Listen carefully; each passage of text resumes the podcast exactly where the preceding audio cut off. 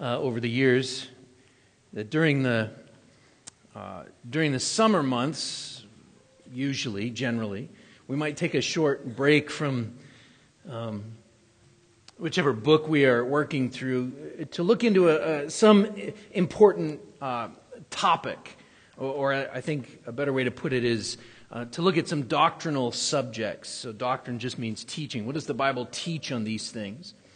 Sometimes they have been historic beliefs that we must hold on to as Christians. Uh, for example, um, a few summers ago, we looked at the five solas. Um, this summer really is going to be no different. We're going to spend the next few weeks looking at a specific um, doctrine connected to some topics. Uh, the world around us is changing very quickly. What was considered um, unthinkable, what was considered even disgusting, is now accepted and touring public libraries. What only a decade or so ago was touted by proponents as um, needing to be safe, legal, and rare is now shouted and celebrated. Christians who were once looked for or looked to for their virtue and their loving kindness in their own local communities now are being mocked and vilified for those same traits: their virtue, their loving kindness, their steadfastness to God's word. Those who hold to a biblical view of anything are quickly being cast aside at best, uh, sometimes falsely made into monsters, racists, or hate-fueled oppressors at worst. And so I want to take a few weeks to address some of these issues. But I want to acknowledge right at the beginning that we face um, a danger in our own hearts. The danger of looking to the world for relief from these things. We face the danger of looking for political answers to what are truly spiritual battles. And so as Christians, we must, as the preacher of Hebrews says in Hebrews chapter twelve, Uh, verses one through three, he, he writes this: "Therefore, since we are surrounded by so great a cloud of witnesses," that is Hebrews chapter eleven, he says, "let us also lay aside every weight and sin which clings so closely, and let us run with endurance the race that is set before us, looking to Jesus, the founder and perfecter of our faith, who for the joy that was set before him endured the cross, despising the shame, and is seated at the right hand of the throne of God. Consider him who endured from sinners such hostility against himself, so that you may not grow weary or faint-hearted." And so through all of this, through all of the headlines that we read, the articles that we'll see online, the news reports that we will hear, we must look to Jesus, the author and finisher of our faith, the founder and perfecter of our faith.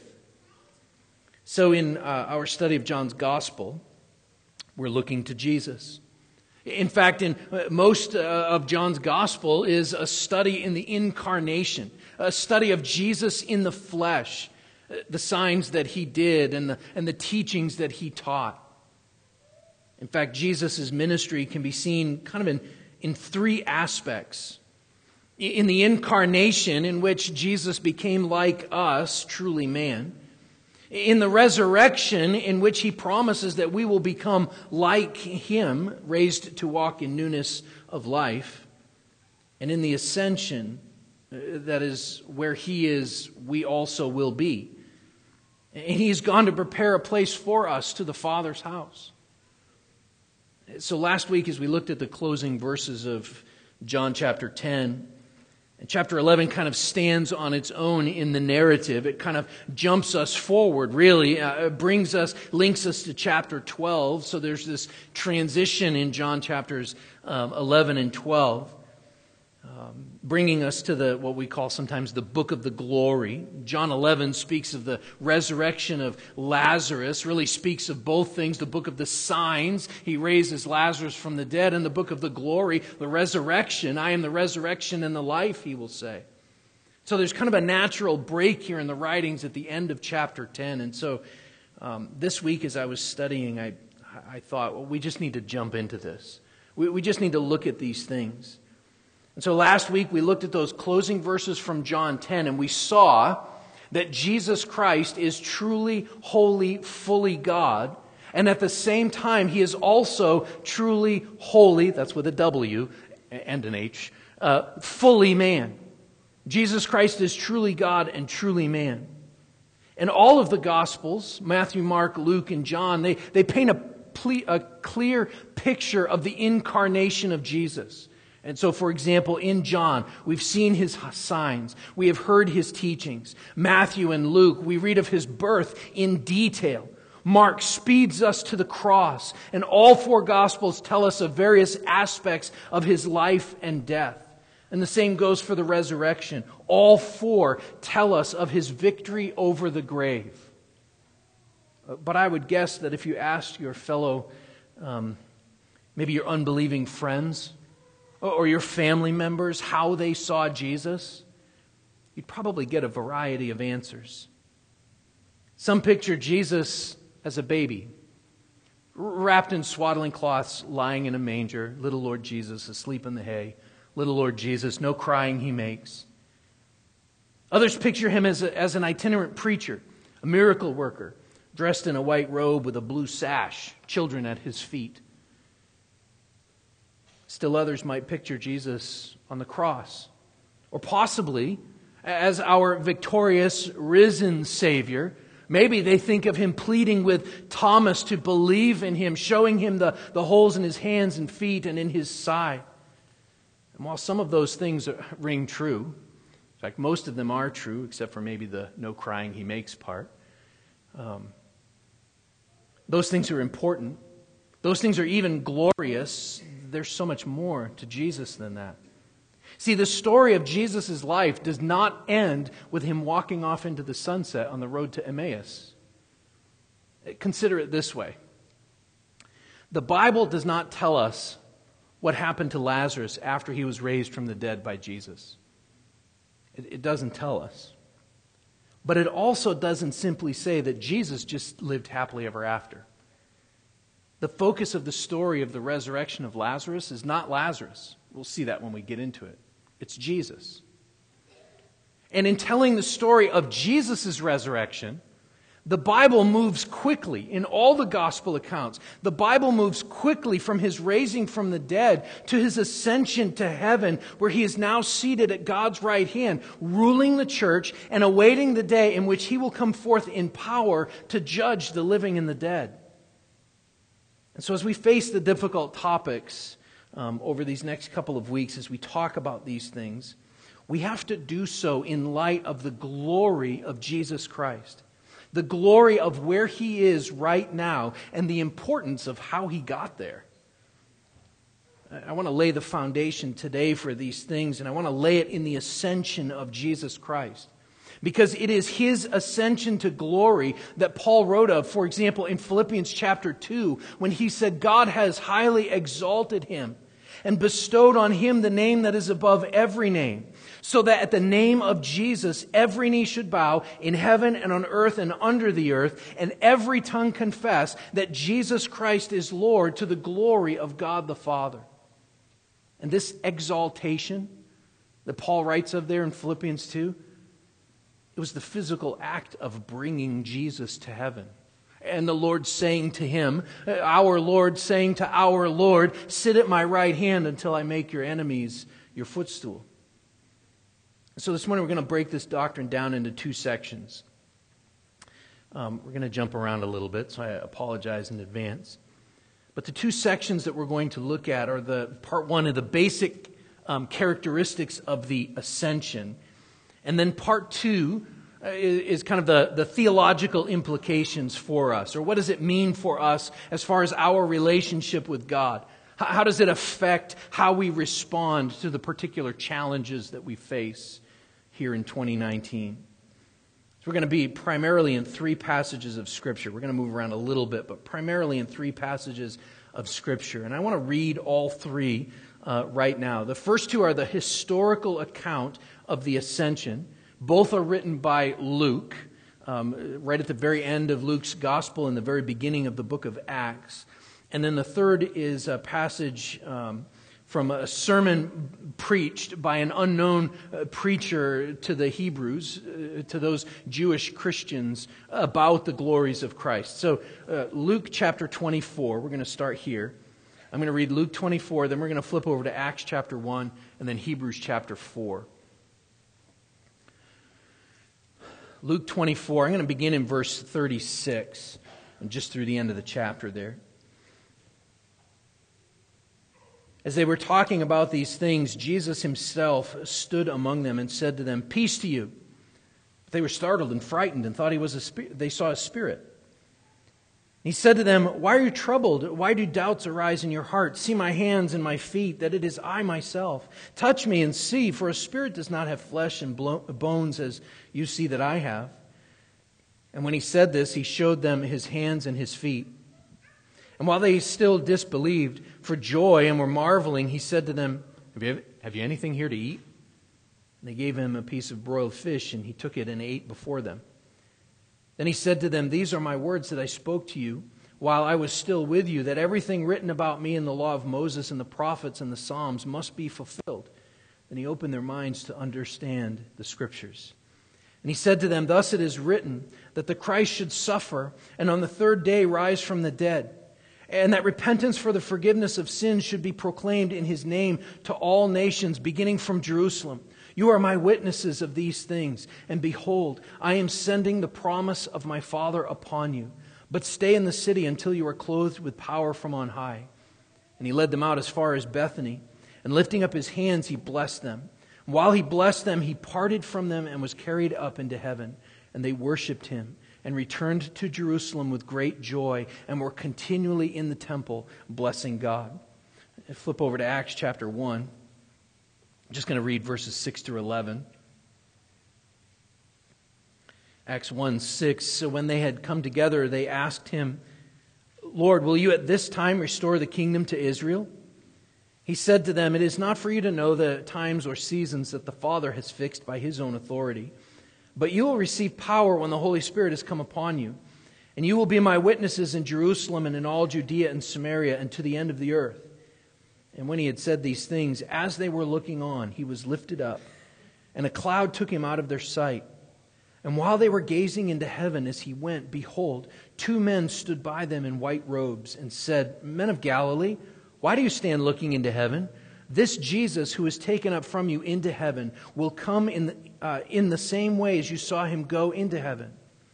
And now turn over to Hebrews chapter four.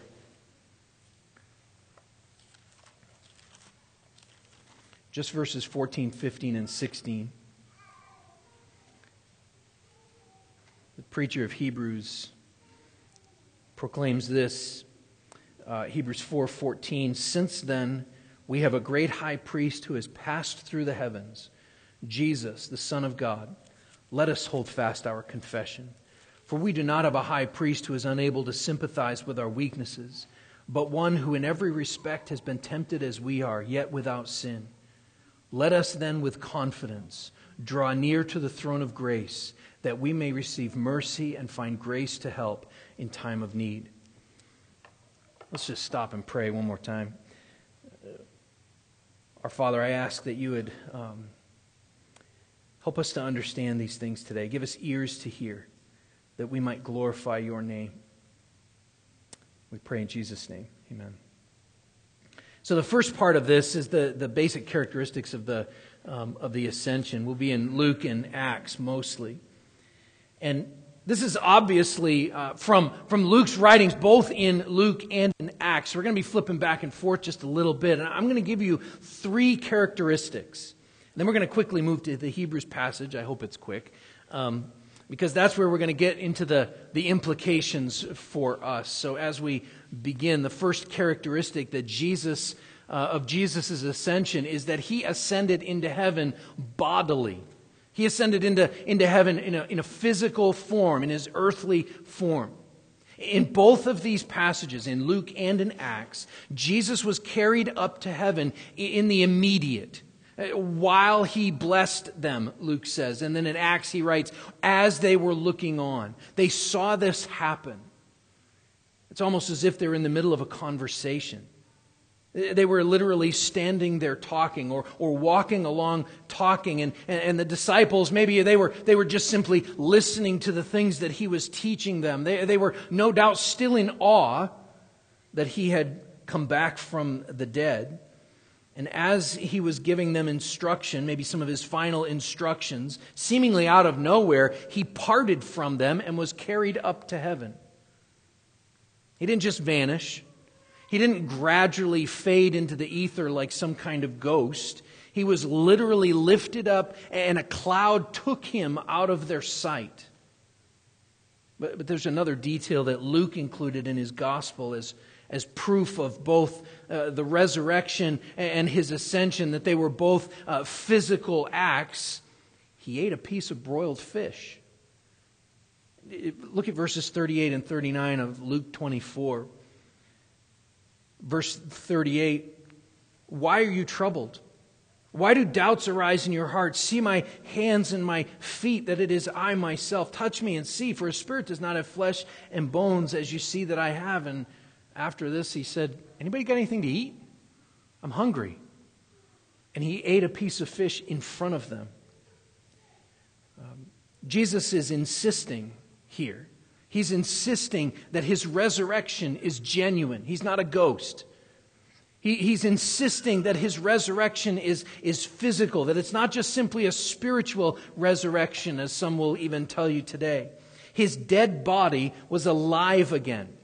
This was impossible. This is impossible. This could not happen. Dead people do not come back to life, especially when they've been in the ground for three days. Yet here he is, in the flesh. And by verse fifty, he's still in the flesh. There, there's no change. Verse forty-four, he said to them. Verse forty-five and forty-six says, then he opened their minds to, to, to understand the Scriptures and said to them. And then in verses fifty and fifty-one, he led them out as far as Bethany, and lifting up his hands, he blessed them. And while he blessed them, he parted from them and was carried up into heaven. All too often we kind of fail to connect these statements that Jesus makes at the end of Luke. Uh, we fail to connect his proving that the resurrection was real with the fact that the ascension is real too. We sometimes forget about this, that he ascended bodily. And then sometimes we um, don't connect that Jesus makes a promise here.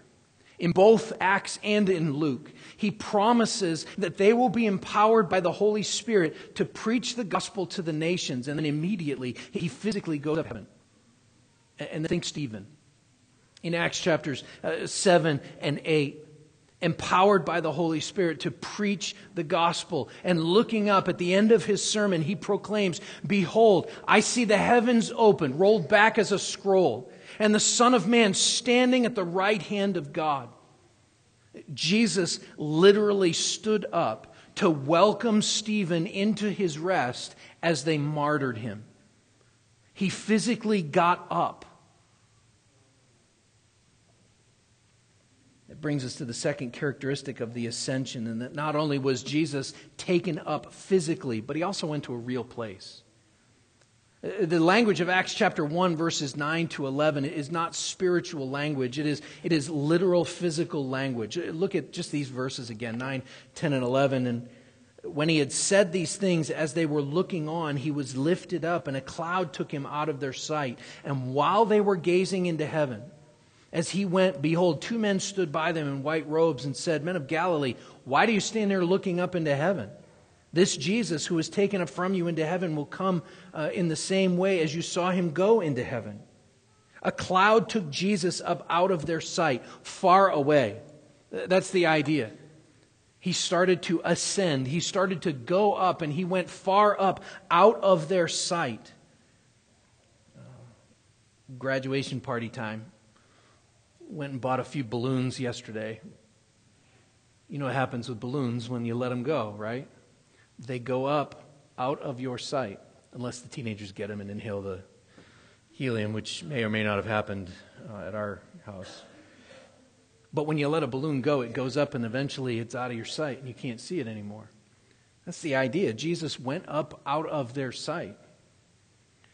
And they stood there gazing up into heaven, and that's not a metaphor. They stood there with their mouths open, looking up into the sky in awe of all that they have just experienced. And I don't know if you noticed this or not, but Luke says that he took them out as far as Bethany. In other words, he took them to a real place. And then he, Jesus, went to a different we, real place while they returned to Jerusalem, which is another real place.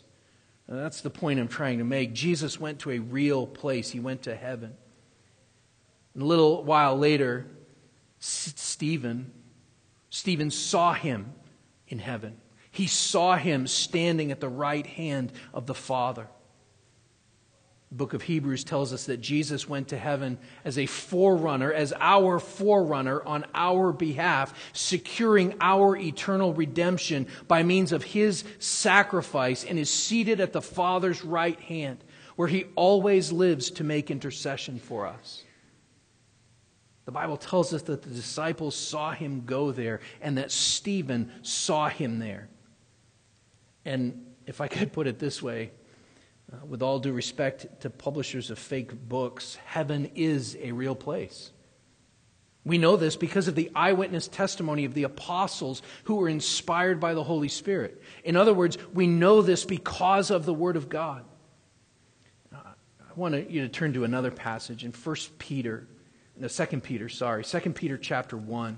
I want to read just a couple of verses so you can understand what I'm why we trust in the apostles' witness, why we trust in the words of God's word.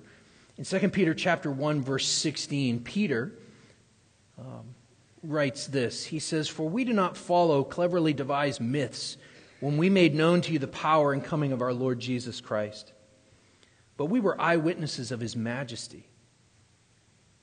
For when we received honor and glory from God the Father, and the voice was borne to him by the majestic glory, 'This is my beloved Son, with whom I am well pleased,' we ourselves heard this very voice borne from heaven, and we were with him on the holy mountain."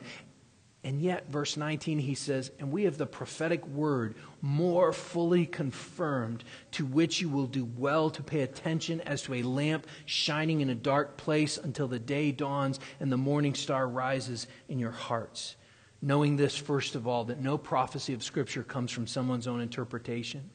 For no prophecy was ever produced by the will of man, but men spoke from God as they were carried along by the Holy Spirit." Peter is saying, don't just take my word for it. Take the Holy Spirit's word for it. Peter was an eyewitness of both the transfiguration and the, and the ascension of Jesus Christ. And yet he points his readers here as he writes this letter. He points them to a more sure testimony of the truth of the majesty of Jesus Christ. Namely, he points them to the testimony of Scripture, which was written by men as they were carried along by the Holy Spirit, he says. Heaven is real, and Jesus went to a real place, and we know this because we trust in sola scriptura. Scripture alone is our highest authority. And then the third characteristic of the ascension is that the ascension was to fulfill a promise. Actually, many promises that are all linked together. And Jesus tells them there in Luke chapter twenty-four, I know we're flipping back and forth a lot, but he says in twenty-four verse forty-nine, he says, "Behold, I am sending the promise of my Father upon you. Stay in the city until you are clothed with power from on high." And similarly, he writes in Acts chapter one, verse eight, he says, "But you will receive power when the Holy Spirit has come upon you, and you will be my witnesses in Jerusalem and in all Judea and Samaria and to the end of the earth." Well, this is a reiteration of the promise that he had made to them in, in John chapter sixteen. You don't have to turn there, but I want to read this. In John chapter sixteen, verse four, Jesus says this. Kind of in the beginning, in the middle of verse four, he says, "I did not say these things to you from the beginning because I was with you. But now I am going to him who sent me. None of you asks me, 'Where are you going?' But because I have said these things to you, sorrow has filled your heart. Nevertheless, I tell you the truth, it is to your advantage that I go away. For if I do not go away, the Helper will not come to you. But if I go, I will send him to you. And when he comes, he will convict the world concerning sin and righteousness and judgment. Concerning sin, because they do not believe in me. Concerning righteousness, because I go to the Father and you will see me no longer. Concerning judgment, because the ruler of this world is judged. Jesus says, I still have many things to say to you, but you cannot bear them now. When the Spirit of truth comes, he will guide you into all the truth, for he will not speak of his own authority, but whatever he hears he will speak, and he will declare to you the things that are to come. He will glorify me, for he will take what is mine and declare it to you. All that the Father has is mine. Therefore, I said that he will take what is mine and declare it to you.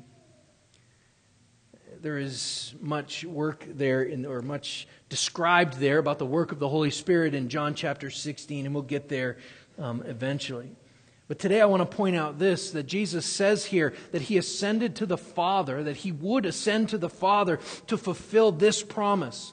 The promise that he would send the Spirit, the Helper, to guide us, to guide believers into all the truth, he says. And connected with that promise, connected with the promise to send the Holy Spirit, and fulfilled at the Ascension, fulfilled with the coming of the Holy Spirit at Pentecost, today is Pentecost Sunday, there's another promise. In Ephesians chapter four, verses seven Uh, through ten, Paul writes this. He says, but grace was given to each of us according to the measure of Christ's gift. Therefore, it says, when he ascended on high, he led a host of captives and gave gifts to men. And then Paul says this, and it's in parentheses in English there in the Bible, but he says, in saying he ascended, what does it mean but that he also descended into the lower regions, into the earth, incarnation? He also, he who descended is the one who also ascended far above all the heavens, that he might fill all things. And verse seven there in Ephesians four seven, that's a quote from Psalm sixty-eight, verse eight. So what the scriptures here in these places are telling us is that when Jesus Christ ascended to God's right hand, he led a host of captives to freedom, and he gave gifts to the church. In fact, the next verse after that passage actually says, and he gave the apostles, the prophets, the evangelists, the shepherd teachers uh, to equip the saints for the work of the ministry, for the building up of the body of Christ. So, the ascension of Jesus Christ led to a sure foundation for his church. It led to the gift of the Holy Spirit. It led to the word being given to the church to proclaim the gospel to all nations. But there's one more promise that I want to point out before we move into Hebrews chapter four, and it's the promise of Psalm one ten. I want to read this one too. Psalm one ten says this. It's a brief psalm, but just listen to this, a psalm of David. The Lord says to my Lord, sit at my right hand until I make your enemies your footstool. The Lord sends forth from Zion your mighty scepter. Rule in the midst of your enemies. Your people will offer themselves freely on the day of your power in holy garments. From the womb of the morning, the dew of your youth will be yours. The Lord has sworn, and he will not change his mind. You are a priest forever after the order of Melchizedek. The Lord is at your right hand. He will shatter kings on the day of his wrath. He will execute judgment among the nations, filling them with corpses. He will shatter chiefs over the wide earth. He will drink from the brook by the way. Therefore, he will lift up his head. The promise here that is fulfilled at the ascension is that Christ is ruling from the right hand of the Father. And one day, Christ will execute judgment on his enemies. But even before that, verse four says, the Lord has sworn and will not change his mind. You are a priest forever after the order of Melchizedek. Now, if you don't know who Melchizedek was, he was the king of Salem, which would become Jerusalem later, uh, in early Genesis. And he was also a priest who was dedicated to the worship of God. He was a king ruling in Jerusalem. And he was also a priest dedicated to the worship of God. See, Jesus is not only ascended to God's right hand as king, and he is, but the work that he has done and continues to do is high priestly work. It is the work of a priest on our behalf. So turn to Hebrews chapter four. We're going to spend the rest of our time here in Hebrews four, uh, verses four through sixteen, fourteen through sixteen.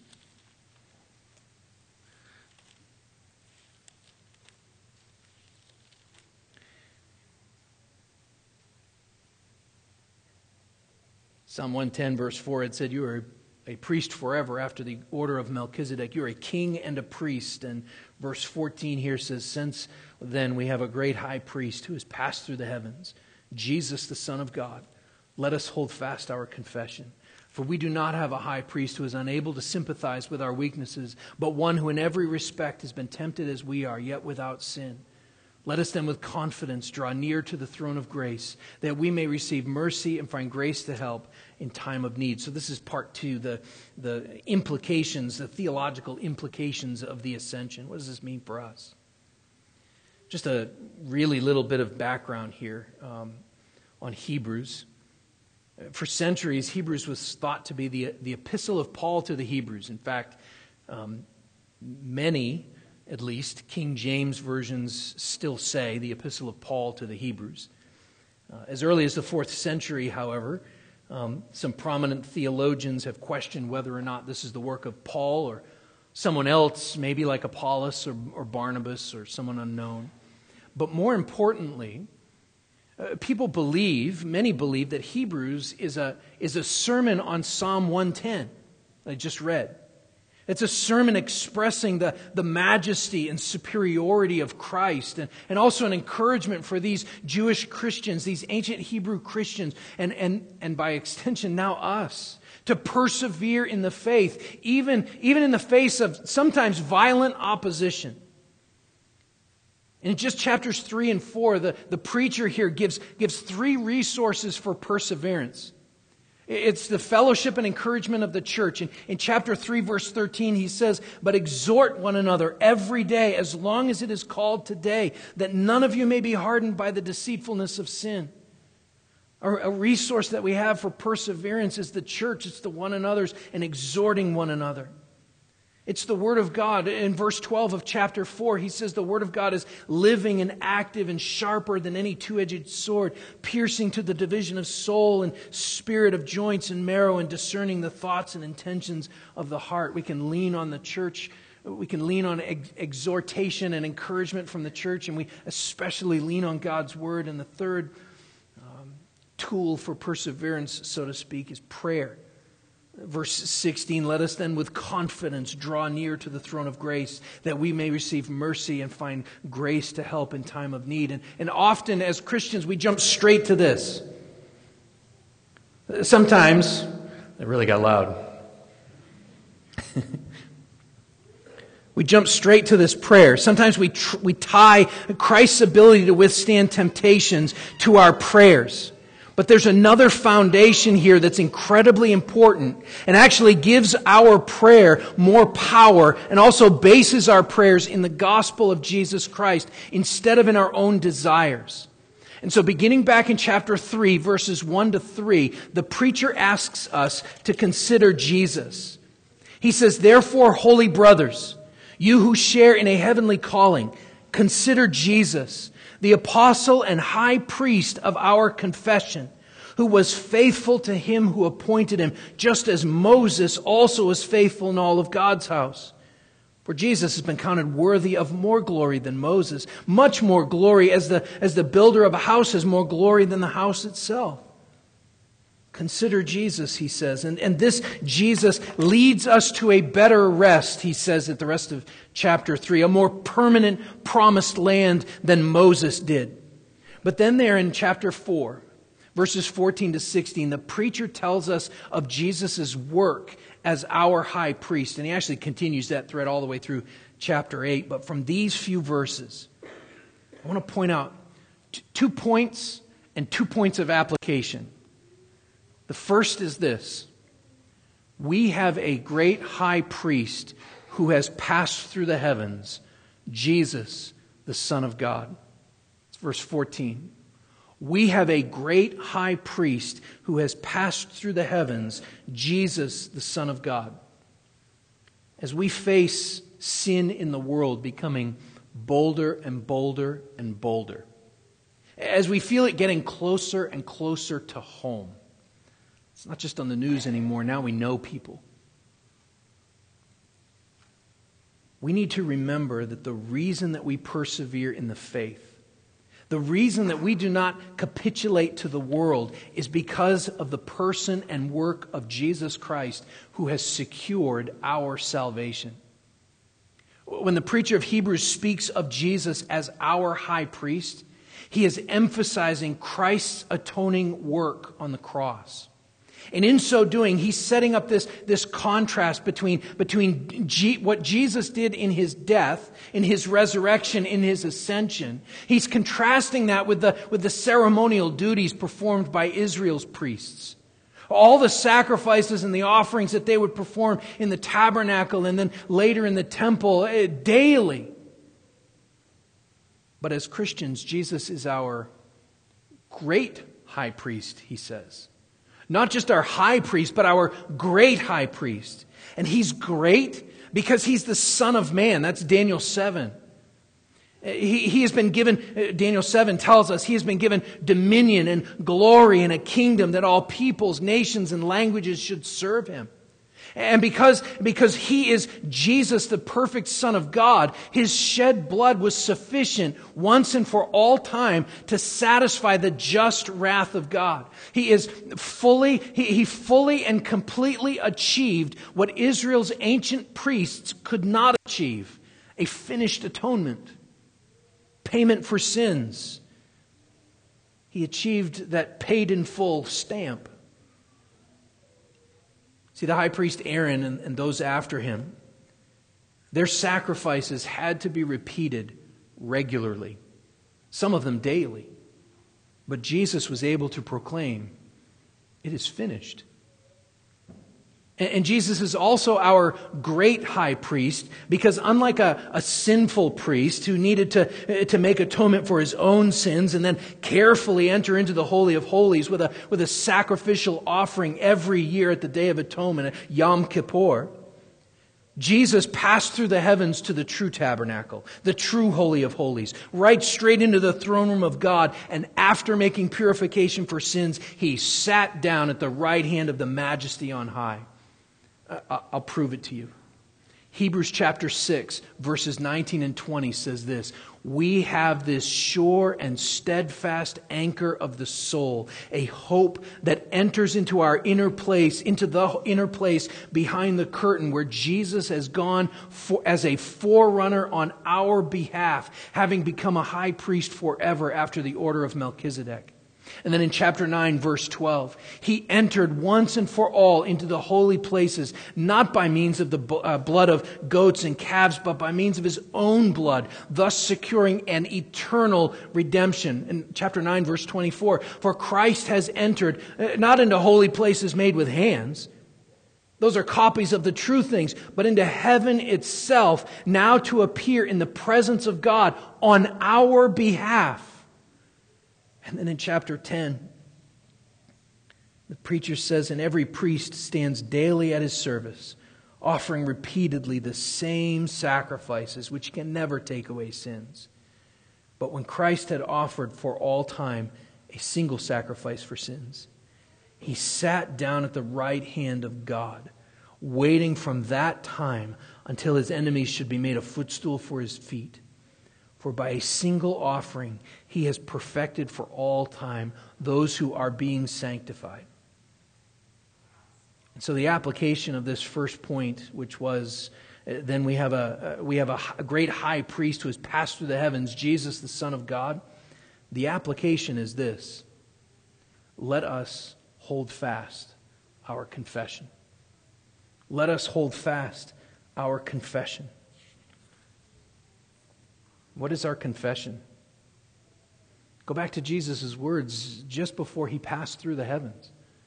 In Luke twenty-four, verses forty-five to forty-eight, he says, "Thus it was written, Thus it is written that the Christ should suffer and on the third day rise from the dead, and that repentance for the forgiveness of sins should be proclaimed in his name to all nations, beginning from Jerusalem. You are witnesses of these things. Paul said something very similar in First Corinthians chapter fifteen, verses three to five. For I delivered to you as of first importance what I also received, that Christ died for our sins in accordance with the Scriptures, that he was buried, that he was raised on the third day in accordance with the Scriptures. He will remind Timothy in, in First Timothy chapter three, verse sixteen. He says, great indeed, we confess, is the mystery of godliness. He was manifested in the flesh, vindicated by the Spirit, seen by angels, proclaimed among the nations, believed on in the world, and taken up in glory. Your life, your life depends upon your confession. And you are able to hold fast to it, because your great high priest has passed through the heavens as your forerunner to prepare the way for you. And he sits at God's right hand as a sure and steadfast anchor for your soul, who has by means of his own shed blood secured your eternal redemption, perfecting for all time you who are being sanctified. But there's even more to it, because as our great high priest, Hebrews chapter seven, uh, verses twenty-three to twenty-five says this. The former priests were many in number, because they were prevented by death from continuing in office. But he holds his priesthood permanently, because he continues forever. Consequently, because he continues forever as our great high priest, he is able to save to the uttermost those who are who draw near to God through him, since he always lives to make intercession for them. Do you understand that if you are his, Jesus Christ is sitting next to the Father, praying for you? Do you understand that? If you are his, he is sitting next to the Father, always living to make intercession for you, praying for you. Why would he do that? Why would the King of glory sit next to his Father at God's right hand and pray for me, for you? Well, that's the second point there. It's because we do not have a high priest who is unable to sympathize with our weaknesses, but one who in every respect has been tempted as we are, yet without sin. If that first point, verse fourteen, if that emphasized Jesus' deity, that he is truly God, then this second one emphasizes his humanity, that he is truly, fully man. And be sure of this, this does not mean, this does not mean that because Jesus withstood temptation, so can you. That's not what this means. It means that he was sent into the world because you couldn't withstand temptation. Because I could not withstand temptation. Because even the high priest, even the most holy of humans, the ancient Israelite high priest, was weak and fell into temptation and stood daily at his service, and in the end still died. But Jesus, once and for all time. And yet this, this Christ who suffered, this Christ was led like a sheep to the slaughter and opened not his mouth. Jesus in his humanity suffered greatly. His family thought he was crazy. His disciples continued to miss the point until he died. One of them ripped him off and betrayed him. Another of his disciples denied him to his face. They locked eyes three times. The rest of the disciples abandoned him. He was mocked by his own countrymen. His father turned his back on him. He suffered physical pain and spiritual pain and emotional pain. He suffered loneliness and rejection. He was forsaken. My God, my God, why have you forsaken me? And yet he is not disinterested in you. He cares. And he, and he prays for you. Go home this week, this week and read John seventeen. Read how Jesus prays for you, how he prays for his disciples and prays for us. He's interceding on your behalf. He is, if, if we could put it this way and understand this, he's preaching the gospel to the Father. He's proclaiming what he has done to the Father. That's why we don't give up. No matter what manner of evil this world throws at us, because the risen Christ with his glorified flesh is seated at God's right hand, pleading your case before his righteous and loving Father. His righteousness represents you at the mercy seat. Jesus walked into the throne room of heaven, opened the way for you, established a place for you, prays to his Father who is certain to answer all of his prayers. Therefore, the application is this. Let us then with confidence draw near to the throne of grace, that we may receive mercy and find grace to help in time of need. Let us then boldly walk into Christ's, into the Father's throne room, where Christ is seated at his right hand. As we tackle some sticky subjects over the next month or so, We're facing that we face these subjects every day. Every time you turn on the news or uh, all over the place, we're facing these things. We need to remember that our hope and our foundation is this. We have a great high priest who has passed through the heavens, Jesus, the Son of God. And we need to remember that he is able to save to the uttermost those who draw near to God through him, since he always lives to make intercession for them. So let us hold fast our confession, and let us then with confidence draw near to the throne of grace, that we may receive mercy and find grace to help in time of need. Our Jesus is glorious. Our Jesus is glorious. And he understands these things. And he sees the headlines. And he is still seated at the right hand of the Father on high. And he always lives to make intercession for us, his children. So let's depend upon him. Pray with me.